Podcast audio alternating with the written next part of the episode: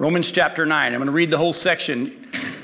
I looked at breaking this down, but as you will soon see, to fully study it properly, you have to look at this chapter in its full context. Too many people have taken, well, look at what it says here in these verses, but they don't take the whole context. Listen to the whole context of Romans nine. Paul says, I am speaking the truth in Christ. I am not lying. My conscience bears me witness in the Holy Spirit that I have great sorrow and unceasing anguish in my heart. For I could wish that I myself were accursed and cut off from Christ for the sake of my brothers, my kinsmen, according to the flesh. They are Israelites, and to them belong the adoption, the glory, the covenants, the giving of the law, the worship, and the promises.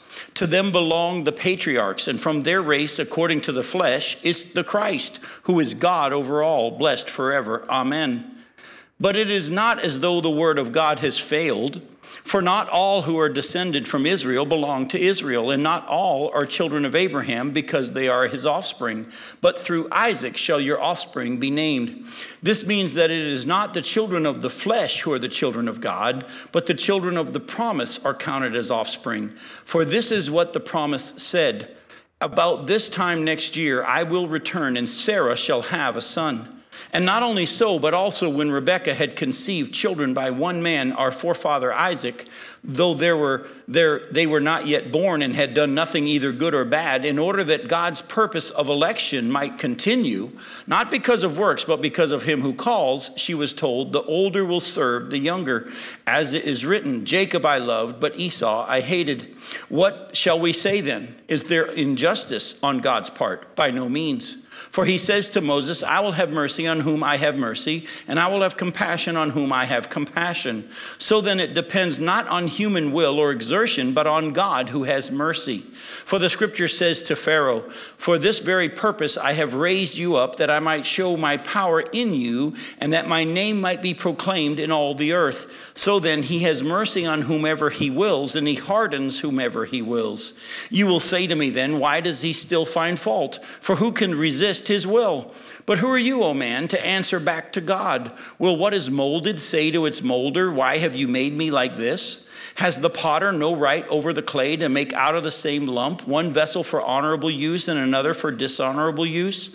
What if God, desiring to show his wrath and make known his power, has endured with much patience vessels of wrath prepared for destruction in order to make known the riches of his glory for vessels of mercy, which he has prepared beforehand for glory, even us whom he has called, not from the Jews only, but also from the Gentiles. As indeed he says in Hosea, those who were not my people, I will call my people, and her who was not beloved, I will call beloved. And in the very place where it was said to them, you are not my people, there they will be called the sons of the living God. And Isaiah cries out concerning Israel, though the number of the sons of Israel be as the sand of the sea, only a remnant of them will be saved. For the Lord will carry out his sentence upon the earth fully and without delay. And as Isaiah predicted, if the Lord of hosts had not left us offspring, we would have been like Sodom and become like Gomorrah. What shall we say then? That Gentiles who did not pursue righteousness have attained it, that is a righteousness that is by faith, but that Israel, who pursued a law that would lead to righteousness, did not succeed in reaching that law. Why? Because they did not pursue it by faith, but as if it were based on works. They have stumbled over the stumbling stone, as it is written, behold, I am laying in Zion a stone of stumbling and a rock of offense, and whoever believes in him will not be put to shame. Now, you have to see there is a lot here, and there's some really tricky stuff that we're going to take some time using the whole of Scripture to interpret. As Paul has just had his glorious climax of praise of God for his love for the church, you say, well, what are we talking about? Well, remember when we were together last time, six weeks ago? We finished Romans chapter eight. Remember Romans eight, where it talks about how uh, the love of God will never leave us? Nothing can separate us from God's love. And if he who did not spare his own son, how will he not will us also graciously give us all things? And he talks about those he's predestined to be conformed into the image of his son and all this stuff. He's just finished this wonderful praise of God's wonderful gift of salvation that he has given to the church. And his thoughts immediately go to his people, the Jews. And he says, what about all of God's promises to Israel? He starts thinking about God's promises to Israel. If you remember, God promised that not only the Messiah would come through them, but he would also give them that land forever, and that he would do all these things, and that the Messiah would come and rule and reign there in Jerusalem. And there are all these promises. But now God's doing this amazing new thing of the church. And his heart still yearns for Israel. We're going to look at that in a little more detail in just a second. So I want you to understand, in order to understand what Paul's dealing with in chapter nine, we won't do it tonight, but you're going to see over the next many weeks, he answers a lot of these questions in chapter nine, chapter ten, and chapter eleven. As he gets to the end of chapter eleven, he comes to the conclusion from Scripture that God's not done with the nation of Israel. He's going to finish all of those promises to Israel. Go with me real quick to Romans chapter eleven. Look at verses eleven through sixteen. Romans chapter eleven, verses eleven through sixteen. Paul says, so I ask, did they, meaning the Jews, did they stumble in order that they might fall? By no means. Rather, through their trespass, salvation has come to the Gentiles so as to make Israel jealous. You got to put a bookmark here, put a finger here, put a bookmark here. Stop real quick. We'll finish this section in a little bit. But I need you to go back with me to Deuteronomy chapter thirty-two. We won't have time tonight to read the whole chapter. I'm just going to read one verse to you, verse twenty-one.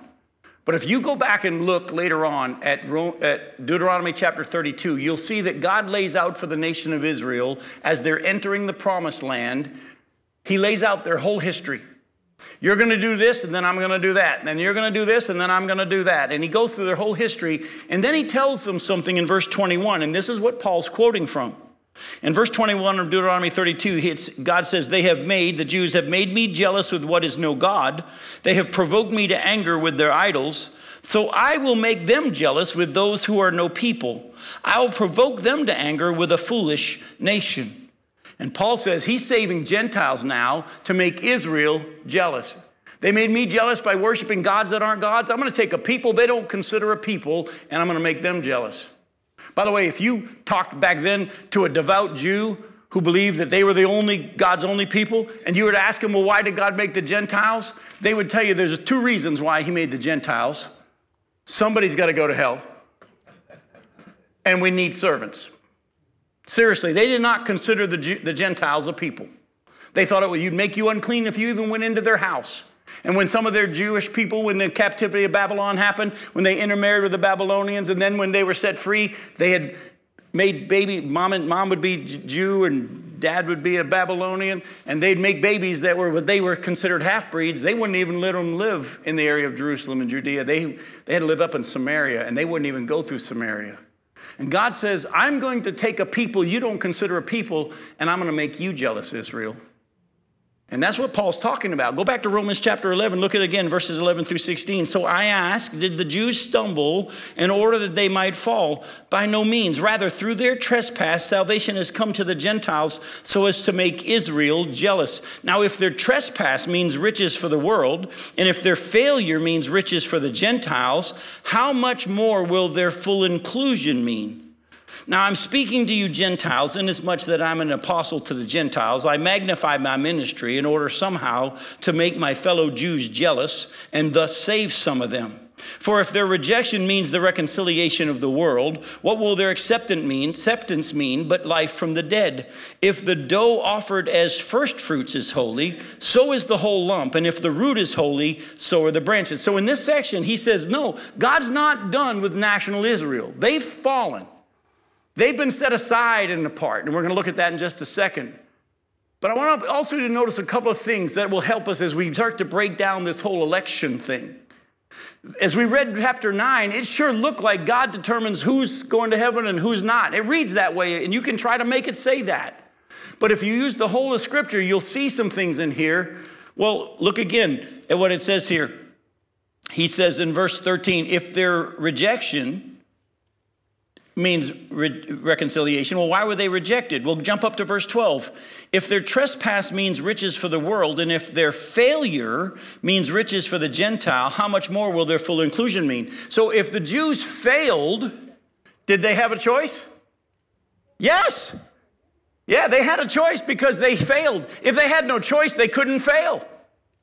On top of that, Paul then goes and says, I'm actually, because he's going to use the Gentiles and the church to make Israel jealous, I'm going to make my magnify my ministry to the Gentiles. And so hopefully some more Jews will come to faith because of that. Well, listen, if God's already predetermined who's in and who's out, and man has no say, why is Paul taking the effort to hopefully have some Jews come to faith if it's already been predetermined? Yet at the same time, as you're going to see tonight and next week, we can't just go, man can choose whenever he wants. God controls all of it. And this is why it gets hard for some of us, because there are some verses that sure look one side of the ditch, and then there are other verses that clearly look the other side of the ditch. And I'm going to show you when we use the Holy Scripture that they're both there. But how they come together, we may never fully, never fully understand, but I'll hopefully to have you by the end out of the ditches. But Paul, look at he says in chapter eleven, verses twenty-five through thirty-two. Lest you be wise in your own sight, I don't want you to be unaware of this mystery, brothers. A partial hardening has come upon Israel until the fullness of the Gentiles has come in. And in this way, all Israel will be saved. And better, we already read earlier in chapter nine how he said, even though they're the, they'll be as numerous as the sand in the sea, only a few of them will be saved. So how is all Israel going to be saved if only a few of them are going to be saved? If you put the whole of Scripture together, you'll see this, that the Jews that survive the tribulation period, all of those, every one of them will be saved. That's why back in Jeremiah, God says at that time when he saves the nation of Israel, when Jesus comes back and the Jews that survive the tribulation, two-thirds of them are going to be killed. But when the one-third is spared, I've, when, when Jesus comes back, he's going to save them all. And not only that, he says, you won't need anybody saying, know the Lord. They'll all know the Lord. The Jews will.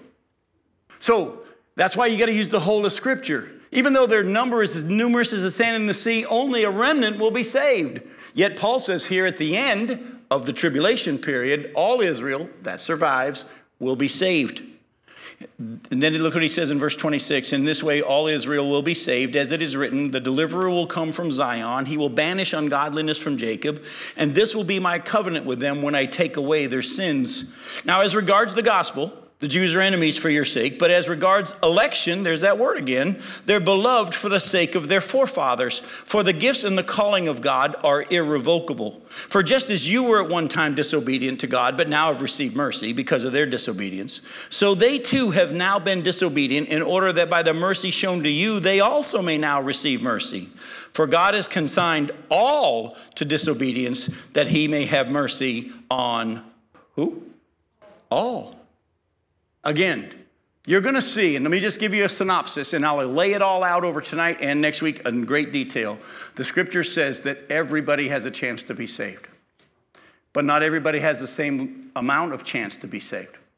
God gets to do it however he wants. Let me ask you a quick question. Show of hands, how many of you had a blinding light, an audible voice knock you off your horse when you got saved, just like Paul? No. Actually, the Bible says Jesus stood over Capernaum and he said, if uh, the miracles that were done in you, Capernaum, were done in Sodom and Gomorrah, they would have repented in sackcloth and ashes. Well, God, then why didn't you do that stuff in there? Because I chose not to. But I gave them enough to believe, and they'll be judged according to how much they had revealed to them. And those who have had more revealed to them will have a stricter judgment. Folks, this salvation thing is God's plan, and we can't hijack it. He gets to do it however he wants. But don't jump into this ditch and think that you have no responsibility. Jesus stood over Jerusalem and he wept. And he said to the Jews, if you only would have let me, I would have gathered you as a mother hen gathers her chicks, but you weren't willing. So is God sovereign? Yep. Does man have a choice? Yep. Well, if man has a choice, God's not sovereign. I actually believe God's more sovereign than the sovereignty people. I think God can be totally in control and still give you a choice. I think he's even more sovereign than the sovereignty people think. But again, the whole of Scripture, tonight you'll see a little bit of it. Next week, we'll lay it all out. I'm going to be bombing you with Scriptures you've never even used to look at this argument. All right? So, but Paul's question is, as his heart goes back to the Jews, remember, he's just finished chapter eight and this awesome thing that he's done to save the church and how he'll never leave us nor forsake us and, and nothing will separate us from his love, but he still hurts for the Jews, his people. What about God's promises? And he says it's not as though God's promises have failed. God's not done with Israel. We'll see that more when we get to chapter eleven. We're going to lay that out in a lot more detail then. But in order to get there, Paul first lays out the scriptural depth of God's sovereignty to do things however he wishes, and at the same time shows that God's sovereignty doesn't remove man's free will. This will also be shown over the next three chapters. Again, God has the sovereignty to do things however he wants, and his sovereignty does not remove your responsibility. You still get a choice. Now, Paul starts off chapter nine. Go back to chapter nine. Look at verses one through five. He starts telling the Roman church of his deep love and concern for his own people, the Jews. Listen to chapter nine, verses one through five again. He says, I'm speaking the truth in Christ. I'm not lying. My conscience bears me witness in the Holy Spirit that I have great sorrow and unceasing anguish in my heart. For I could wish that I myself were accursed and cut off from Christ for the sake of my brothers, my kinsmen, according to the flesh. They are Israelites, and to them belong the adoption, the glory, the covenants, the giving of the law, the worship, the promises. To them belong the patriarchs, and from their race, according to the flesh, is Christ, who is God over all, blessed forever. Amen. Don't miss how Paul starts this chapter off. He says, I'm speaking the truth in Christ. I'm not lying, and my conscience bears me witness in the Holy Spirit. In other words, what I'm about to say to you is going to sound so crazy, I have to tell you three times before I say it. I'm not only telling you the truth, God is confirming that this is the truth in my heart. He knows my heart. And then what's the next crazy thing he says? He says, if I could be cut off from Christ, and that would cause the nation of Israel to be saved, I'd do it. If I were to go to hell and my going to hell would cause Israel to be saved, I'd do it. That's how much I want my people to be saved. Now, folks, I got, I got to talk to you real quick about that, because we have a tendency sometimes in the church to lose sight of God's heart for the lost.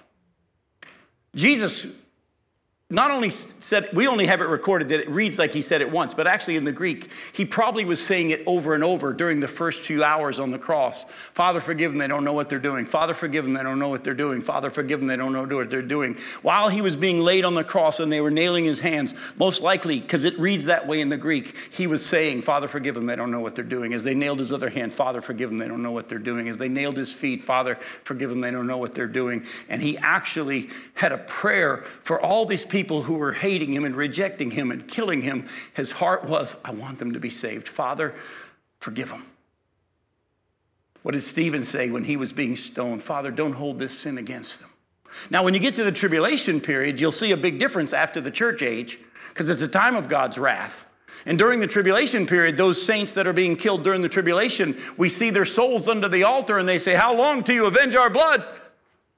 There's a different attitude during the tribulation period because it's a time of judgment. But during the church age, our heart should be bleeding with the same heart of Jesus toward the lost and to see them as people who need forgiveness and need salvation. And he says, if I could go to hell and that would cause Israel to be saved, I'd do it. By the way, that's what Jesus did for you and me. He didn't suffer in hell for three days. But while he was on the cross, he experienced hell. He experienced the separation from the Father. Again, he was praying all the time, Father, Father, Father. But yet at one point he cries out, my God, my God, why have you forsaken me? How God can separate himself from himself, I never understand. But he did. He somehow experienced the separation from the Father. And when the time was done and the Father was satisfied, Jesus cried out, it's finished, Tetelestai, it's paid in full. And then he says, Father, into your hands I commit my spirit. He told the thief on the cross, today you're going to be with me in paradise. He didn't go suffer in hell for three days and then rise from the dead. It was finished on the cross. But he experienced hell so that you and I could be saved. But as you're going to see, election is not as much about who God determined pre ahead of time to be saved in one way, but it's how God has predetermined people to be saved. And therefore, the who are the people who are willing to respond in the manner in which he has predetermined. That's why he's showing us this all the way through. That's why when he chose Jacob over Esau before they had done anything, he was just simply saying, it's not ch- tied to what you do. This plan is all tied to what I've predetermined ahead of time, and it has nothing to do with how much you effort you put into it, or how good you are. And oh, by the way, as you're going to see, as we touch on it tonight, deal with it a lot more next week, his plan before the foundation of the world was that the only way we can be saved is through faith alone in his provision for our sin. And that's it. And as much as chapter nine sure read like God's already chosen who's going and who's, who doesn't, and he can do it however he wants. If you remember the very last section of chapter nine, why did the Jews not get in? Because of unbelief. Because they didn't respond in the way that God had predetermined ahead of time. There's only one way in which you can be saved, folks. Oh, we live in a world where people say, I think there's many ways to God. That's not what God's plan is. His plan is that there's no other name under heaven by which men must be saved. Acts chapter four, verse twelve. Jesus said, I am the way and the truth and the life. John fourteen, verse six. No one comes to the Father except through me. Did you catch that? The only way to God is through faith alone in Jesus Christ. And that's it. And that's God's plan from the beginning. And he gets to do it however he wants. And he's determined that he is the one who opens your eyes to the truth. You must respond. He doesn't give everybody the same amount, but he gets to do it however he wants. But everybody hears in some fa- fashion, shape, or form. And the only way you can be one of the chosen is to drink of Jesus. Remember the story of Gideon? How Gideon was asked by God to go defeat the Midianites, and he gathered thirty-two thousand, and God said, you got too many, knocked it down to ten thousand. He says, you still got too many. And he lets them go down to the water and drink. And he, this is what God says. He says, the ones who drink in this manner are the ones I've chosen. Do you remember? God had already predetermined that those who drink in a certain way are the ones he's chosen. Did everybody have a choice in how they drank? Sure. But the ones who drank in the way that he had predetermined are the ones he's chosen. God has already said, before the foundation of the world, I've already set my plan.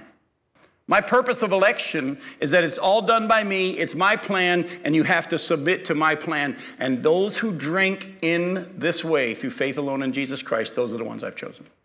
Many are called, but few are chosen. Who are the chosen? Those who are willing to humble themselves like children and come to him in faith and surrender to his plan. And the only way is through faith in Jesus Christ. You want to add anything to it? You're not chosen. You didn't drink in the manner that he's predetermined. You want to try and get your own way in? You're not going to get there. You stumbled over the stumbling stone. The stumbling stone is Jesus. And all the Jews, Paul says, had all of this revealed to them. It was all pointing to Jesus. They were the chosen people. Their adoption by God. They saw God's Shekinah glory. He made covenants with them. He gave them his law from Mount Sinai. They were given rites and worship of God in the temple. God made so many promises to them. The greatest one being that the Messiah would come through them, the one who would bless the world. Go back to Genesis chapter twelve. Look at verses one through three. In Genesis chapter twelve, God told Abram when he started this new nation, he took Abram from his people and his land, and he says, come to a land that I'll show you, and I'm going to start a whole new nation with you. Now, interestingly enough, at this time, he and his wife Sarah had, or Sarai at the time, hadn't had any children. But look at what he says in chapter twelve, verses one through three. So the Lord said to Abram, go from your country and your kindred and your father's house to the land that I'll show you, and I will make of you a great nation, and I will bless you and make your name great so that you will become a blessing. I will bless those who bless you, and him who dishonors you I will curse. Listen, and in you all the families of the earth shall be blessed. This is a picture of, he's talking about Jesus. Through the nation of Israel, which came from Abraham and Isaac and Jacob. And Jacob's name was changed to Israel. Through the Jews, his plan of the Messiah, the stumbling stone, the rock of offense, the thing that makes everybody mad. Isn't it interesting how, if, I play a lot of golf and I love golf, but a lot of times I'll be out there on the golf course and someone will say Jesus Christ and they're not praying. And a lot of times I'll I'll jokingly put my head down and they'll say, what are you doing? I'm like, well, it sounded like, I thought you were praying. I thought you were saying. But then I've asked a couple of guys this. I said, let me ask you a question. Whether you believe Jesus is God or not is not the issue. But Most everybody in the world would agree that probably one of the greatest men who ever lived on this earth was Jesus. Would you not agree? And they're like, yeah. I go, then why do we use his name when we want to cuss? Why don't we say Hitler? Why don't we say Mussolini? And they go, what are you, a preacher?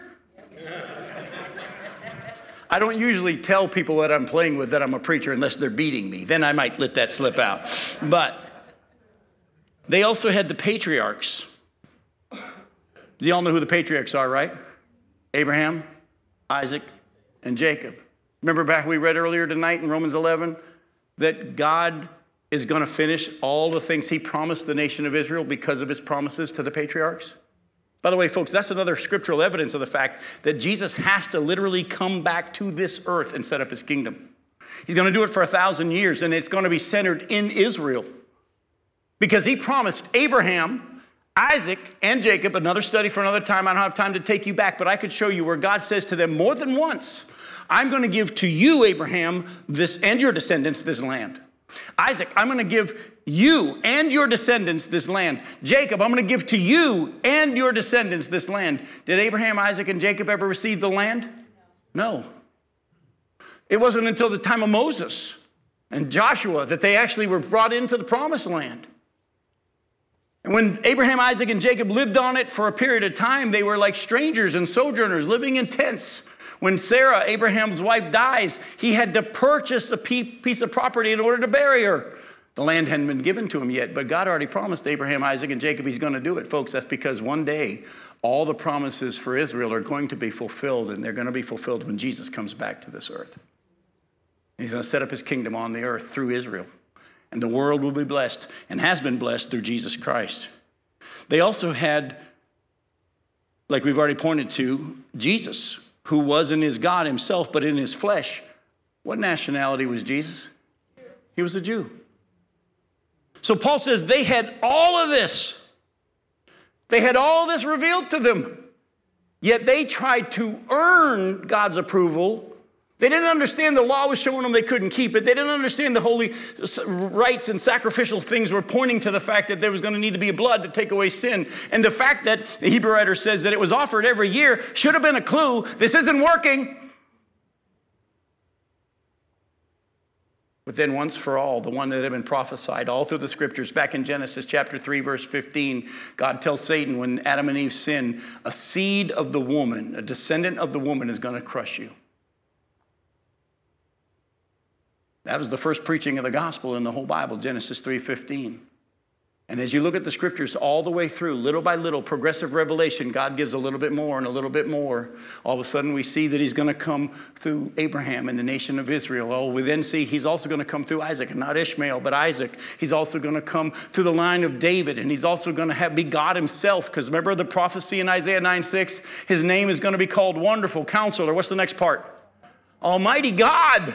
The everlasting Father, the Prince of Peace. Isaiah chapter eleven, a, a shoot from the stump of Jesse is going to bring forth, and a branch is going to come from him, and that branch is going to have the Spirit of God upon him, the seven spirits of God. Isaiah chapter eleven, verses one through eleven. And he's going to come and rule his, uh, on the earth through his people of Israel and shepherd them. Folks, little by little, the scripture kept talking. Isaiah, the Spirit of God through Isaiah says that he's going to come and he's going to suffer, and all the sins of the world are going to be heaped on him, and he's going to be beaten for our transgressions and put to death for our sins. Oh, but listen, after the suffering of his soul, he will see his offspring and be satisfied. Why? Because he's going to rise from the dead after he pays for the sins of the world. All along, all along, the scriptures were pointing to him. And the Jews had way more revelation than all everybody else.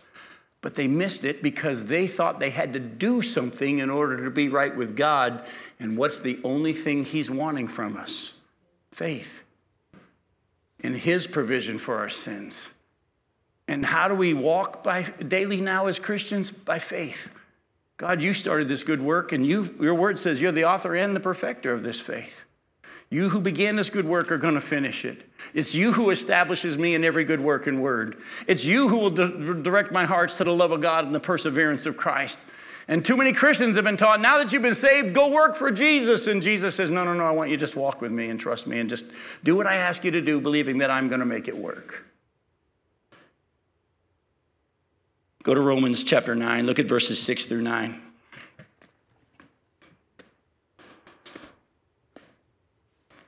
But it's not as though the word of God has failed, for not all who are descended from Israel belong to Israel, and not all are children of Abraham because they're his offspring genetically, but through Isaac shall your offspring be named. Now, this means that it's not the children of the flesh who are the children of God, but the children of the promise are counted as offspring. For this is what the promise said, about this time next year I will return and Sarah shall have a son. This is after he had already tried with Hagar to make a baby and they made Ishmael. After that, he says, no, no, no, I'm not talking about him.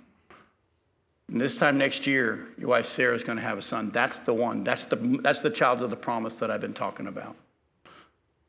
So I'm just going to tell you now, this is where Paul's teaching in chapter nine gets deep. And it's going to get deep in chapter nine, chapter ten, and chapter eleven. The answer to the question of the effectiveness or truth of God's word, his promises to Israel, has many levels. I'm going to deal with two tonight. The first one is this. No, God's promise to Israel have not failed because, one, God's Israel is made up of more than just physical descendants of Israel. Do you all realize that because of your faith in Jesus Christ, you have been grafted in to the people of Israel? We, actually, we are joint heirs of all the promises for Israel. Again, because of time, I'm not going to take you to all of that, but the scriptures talk about the fact that when God saved us, all the promises for Israel are ours now. Oh, by the way, God promised Israel that in the very last days, when he comes back and forgives their sin, you go look at, back and look at Ezekiel chapter I think it's chapter thirty-six, verse twenty-two, or it's twenty-two, verse thirty-six. Let me find it real quick. Go, go real quick to Ezekiel.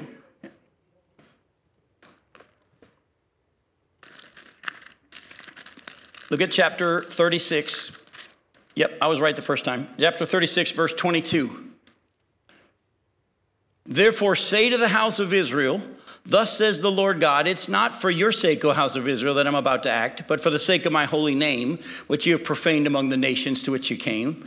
And I will vindicate my, the holiness of my great name, which has been profaned among the nations, and which you have profaned among them. And the nations will know that I am the Lord, declares the Lord God, who th- when through you, through the Jews, I vindicate my holiness before their eyes. The nations are going to know that it's me.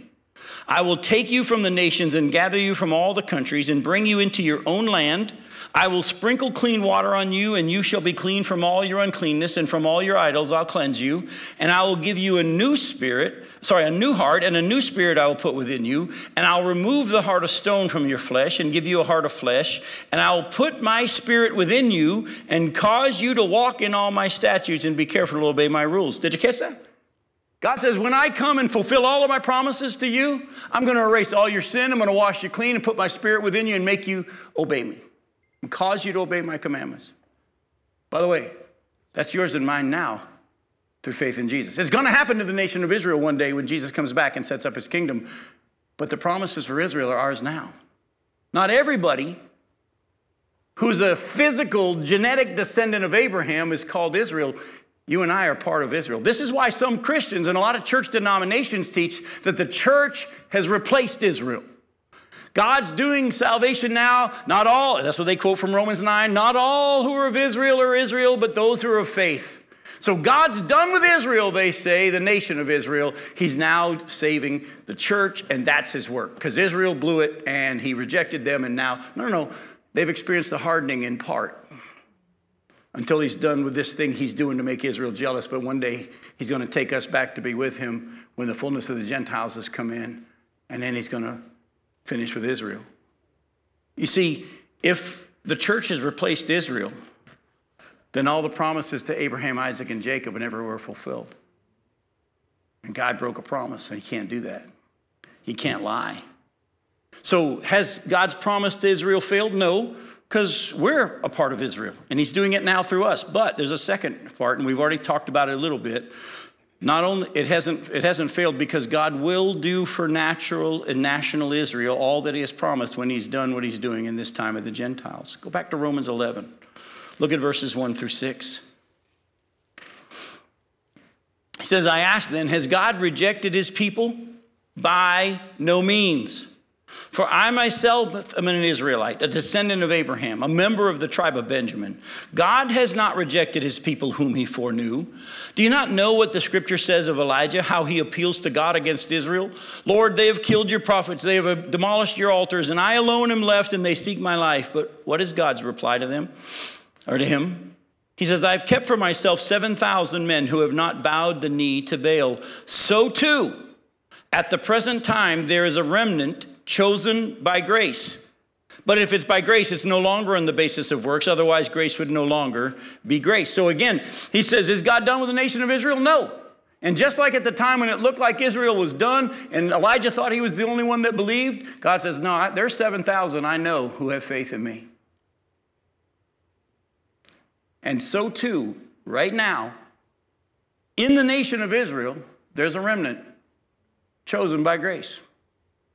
What does it mean, chosen by grace? Again, did he have to offer us salvation? No. But his plan before the foundation of the world was that even though we sinned, even though we rejected him, even though we listened to Satan instead of him, he would provide a way for us to be brought back. By the way, the angels didn't get that, did they? You ever thought about the fact that the Bible says in First Peter that the angels long to look into this relationship that we have? Do you not know that the Bible also says in Ephesians three ten that now through the church, God's manifold wisdom is being revealed to the heavenly authorities, spiritual authorities in the heavenly places? He's doing something right now through saving us by his grace and his gift and his mercy to the angels and the demons who all rebelled. He's got something bigger going on, folks, and we're not going to fully understand it until we get there. And I'm not fully sure we'll ever fully understand it because none of us can be God. But let me tell you this. You want to be a part of it? You stop trying to earn it and just receive it by faith. You stop trying to get better as a Christian and just walk with him and do what he says, trusting that he's going to get you where he said he would. Lord, you said you'd start this work and that you would finish it. Thank you, because I tried and I'm not doing so good. Anybody else prayed that prayer or something similar? Boy, my Christian life got so much more fun when I stopped trying to help God. Go to Romans eleven, look at verses seventeen through twenty-four. He, but if some of the branches were broken off, the Jews, and you, although a wild olive shoot were grafted in among the others and now share in the nourishing root of the olive tree, do not be arrogant toward the branches. If you are, remember, it's not you who support the root, but the root that supports you. Remember, if the, if the root is holy, so is the whole thing. Then you will say branches were broken off, so I might be grafted in. That's true. They were broken off because of their unbelief, but you stand fast through faith. So do not become proud, but fear. For if God did not spare the natural branches, neither will he spare you. Note the, then the kindness and the severity of God. Severity to those who have fallen, but God's kindness to you, provided you continue in his kindness. Otherwise, you too will be cut off. And even they, if they do not continue in their unbelief, will be grafted in, for God has the power to graft them in again. Hang on for a second. I thought it always predetermined. No, they still have a choice. They still have an opportunity. For if you were cut off by what is nature, a wild olive tree, and grafted contrary to nature into a cultivated olive tree, how much more will these nat- the natural branches be grafted back into their own olive tree? Folks, listen to me. It's, it, it hurts me when I hear Christians saying that God's done with Israel.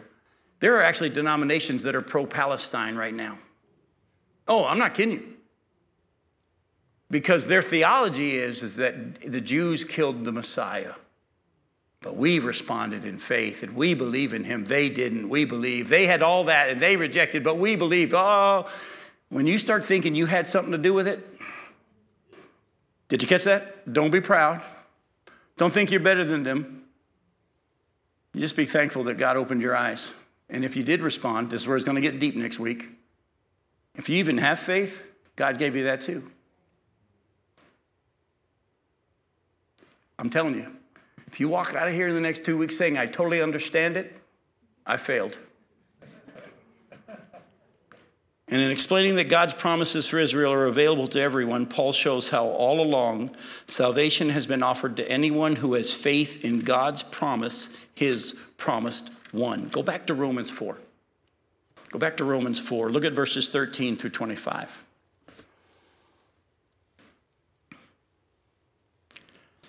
For the promise to Abraham and his offspring that he would be heir of the world did not come through the law, but through the righteousness of faith. For if it is the inheritance of the law who are to be heirs, faith is null and the promise is void. For the law brings wrath, but where there is no law, there is no transgression. Now that's why it depends on faith, in order that the promise may rest on grace and be guaranteed to all his offspring, not only to the adherent of the law, but also to the one who shares the faith of Abraham, who is the father of us all. As it is written, I have made you the father of many nations, in the presence of the God in whom he believed, who gives life to the dead and calls into existence the things that do not exist. In hope he believed against hope that he should become the father of many nations, as he had been told, so shall your offspring be. He did not weaken in faith when he considered his own body, which was as good as dead, since he was about a hundred years old, or when he considered the barrenness of Sarah's womb. No unbelief made him waver concerning the promise of God, but he grew strong in his faith as he gave glory to God, fully convinced that God was able to do what he had promised. By the way, if I were to ask you if you're going to heaven today and you said yes, and your answer is to me, and if I were to say, how do you know? If you were to answer me and say, well, I've been a church member, eh, that's your effort. That's something you've done. Oh, I was baptized, eh, that doesn't save you. But I, I, ooh, no, he made a promise. As one older lady said to me years ago, she said, Jim, I don't fully understand the whole Bible, but I know this much. He said that if I would believe with all my heart, I'd be saved. And if I could believe anymore, I would.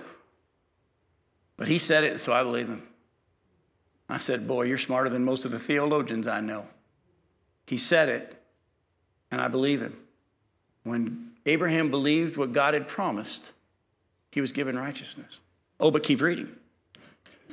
Look at verse twenty-three. But the words it was counted to him were not written for his sake alone, but for ours also. It will be counted to us who believe in him who raised from the dead Jesus our Lord, who was delivered up for our trespasses and raised for our justification. Folks, I can look you in the eye and tell you I'm going to heaven today. And I'm not bragging. I'm just saying thank God. But how do I know?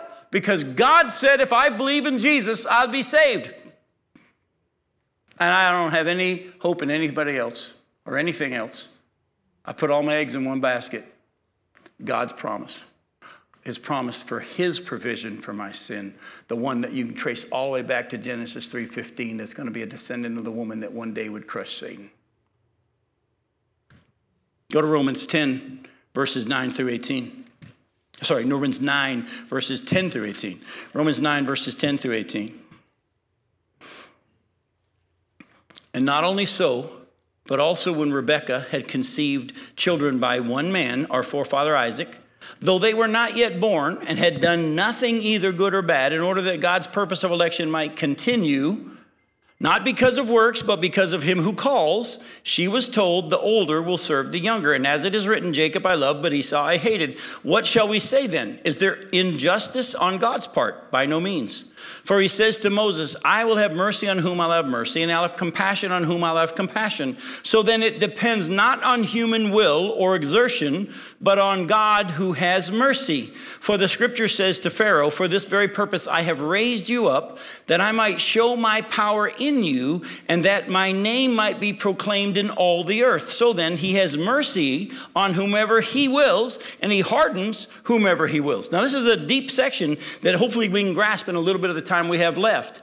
In choosing beforehand who his Messiah would come through, he was showing that God does not choose according to how a person performs. It's his choice of how to be saved, his grace, his mercy. In other words, he gets all the credit. And in order to show that it's all his plan, he said when these two babies were born, both in the, conceived and in the womb, before they were born, he says, I've chosen that the older one is going to serve the younger one, and through the younger one will my Messiah come. before they even had done anything good or bad, to show that his plan, his election, his purposes, it's all by his deciding. And he's predetermined how it all works. And the only thing we can do is submit to it and say, your plan is best. And so Jacob was the one whom the Messiah came through, not Esau. That passage where it talks about Jacob I loved and Esau I hated, we hear that word loved and hated, and we feel like God didn't like Esau. No, no, no. If you go back to the actual Greek and the Hebrew, it actually is more of a, I've chosen to work through this one and not chosen to work through this one. Did he love Esau? Well, yeah, because the Bible says he loves everybody. For God so loved the world. So if God so loved the world, that hated can't mean God didn't love Esau. You understand what I'm saying? We have to be careful that we don't take something out of context of the whole of Scripture and let the whole of Scripture build our theology. All God was showing was, my plan has been determined by me ahead of time. It has nothing to do with how good you do. It's my choice. And to prove it, I choose who the Messiah was going to come through all the way down. Oh, and by the way, you want further evidence of the fact that it has nothing to do with how good we are? You go back and look at the lineage of the Messiah, and you're going to see prostitutes.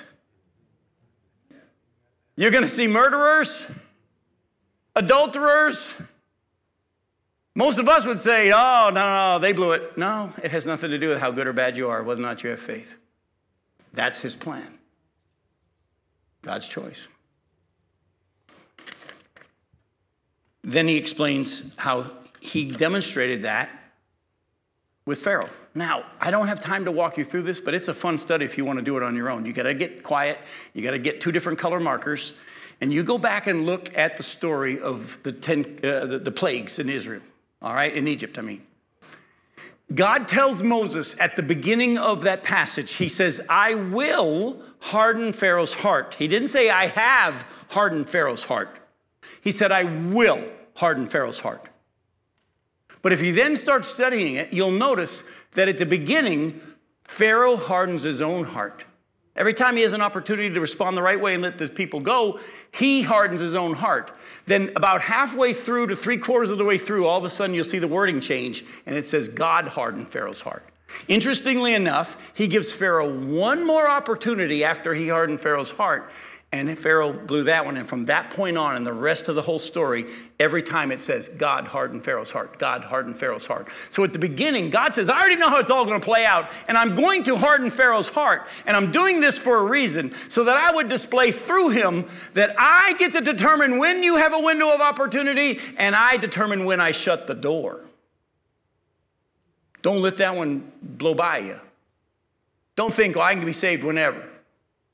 There comes a point where he decides your opportunity is up, and none of us know when that is. I'm going to keep preaching to everybody like you still have an opportunity, because I'm not God and I don't know where you stand. But listen, the Bible says he determines when he shuts the door. I'll harden hearts whenever I want. And if you've had opportunity, don't think that you're, tomorrow you'll try, you'll, you'll think about it tomorrow, maybe tomorrow. You don't know you have tomorrow. Go to John chapter twelve. Look at verses thirty-seven through forty.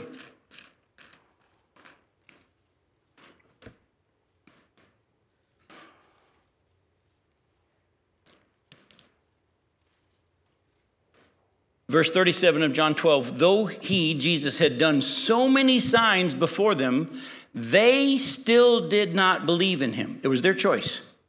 So that the word spoken by the prophet Isaiah might be fulfilled. Lord, who has believed what, listen, he has heard from us, and to whom has the arm of the Lord been revealed? That's Isaiah fifty-three. It was shown. They had enough light to be- respond. Therefore, because they wouldn't believe, they could not believe.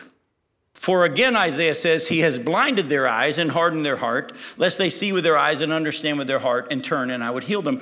Listen to what it says. There's an opportunity. You have your eyes opened, but once you've had your eyes opened, God determines when that opportunity is over. Now, some of us, he chased us for years. And for those of you that he chased you for years, you better say thank you, thank you, thank you, thank you, thank you, thank you, thank you, because he didn't have to. And as we've already touched on, some people get more light than others, and that's his plan. Well, I don't think that's fair. That's where the next section of verses come. Who are you? Who are you to say to the potter, why have you done this? Did anybody else have a say whether we'd be born? Isn't that interesting? None of us had a say whether or not we'd come into this world. And as soon as we show up, we want to be in charge. It's been God's plan for thousands of years and working for thousands of years and doing fine without us. But the moment we come on the scene, we tell mama when we want to eat and when we want to poop and when we, we, we want to be in charge from day one. And if mama doesn't feed us when we say we want to be fed, what do we do? We start throwing a fit. And that's been us all along. It's in us. It's that sin nature that's been passed on to us from Adam and Eve. God gets to do this however he wants. By the way, in Romans nine, it doesn't say that he's predetermined some people to be destroyed to show his wrath and some people to be saved to show his glory. Listen to what it says. What if he did? Real faith says, even if he did choose ahead of time, some to go to heaven and some to go to hell, that's still, he's God. This is his plan. That's the attitude he's looking for from us. As I teach on this around the country, a lot of times I'll go places and speak, and if I'm there for a week, they'll say, you seem to know a lot of the Bible. Could you do a question and answer night? And inevitably, this is going to be the topic of one of the questions. And I always tell them, and we'll talk about this next week, before I get started, everybody needs to uncross their arms. Because whenever you teach on this subject, people really don't want to hear. They don't want to learn. They just want to decide, is he on my side of the aisle or the other people's side of the aisle? And I say to everybody, uncross your arms, because some of you are sitting here saying, I'll never believe in a God that's predetermined some people for heaven and some people for hell. Well, you need to uncross your arms, because the Bible says he gets to do it however he wants, and what if he did? Yes, others will say, well, I won't believe in a God that if man has a choice, he's not sovereign. I have to believe in a God that doesn't give man a choice or he loses his sovereignty. Uncross your arms. I'm going to show you how God's so sovereign you still have a choice, and he can control that. Again, if you totally understand this, at the end of the next two weeks, I have failed. As we close tonight, I'm not going to read it to you, but in Romans nine, nineteen through thirty-three, it says he didn't have to save or forgive us at all. It's his mercy. It's his mercy.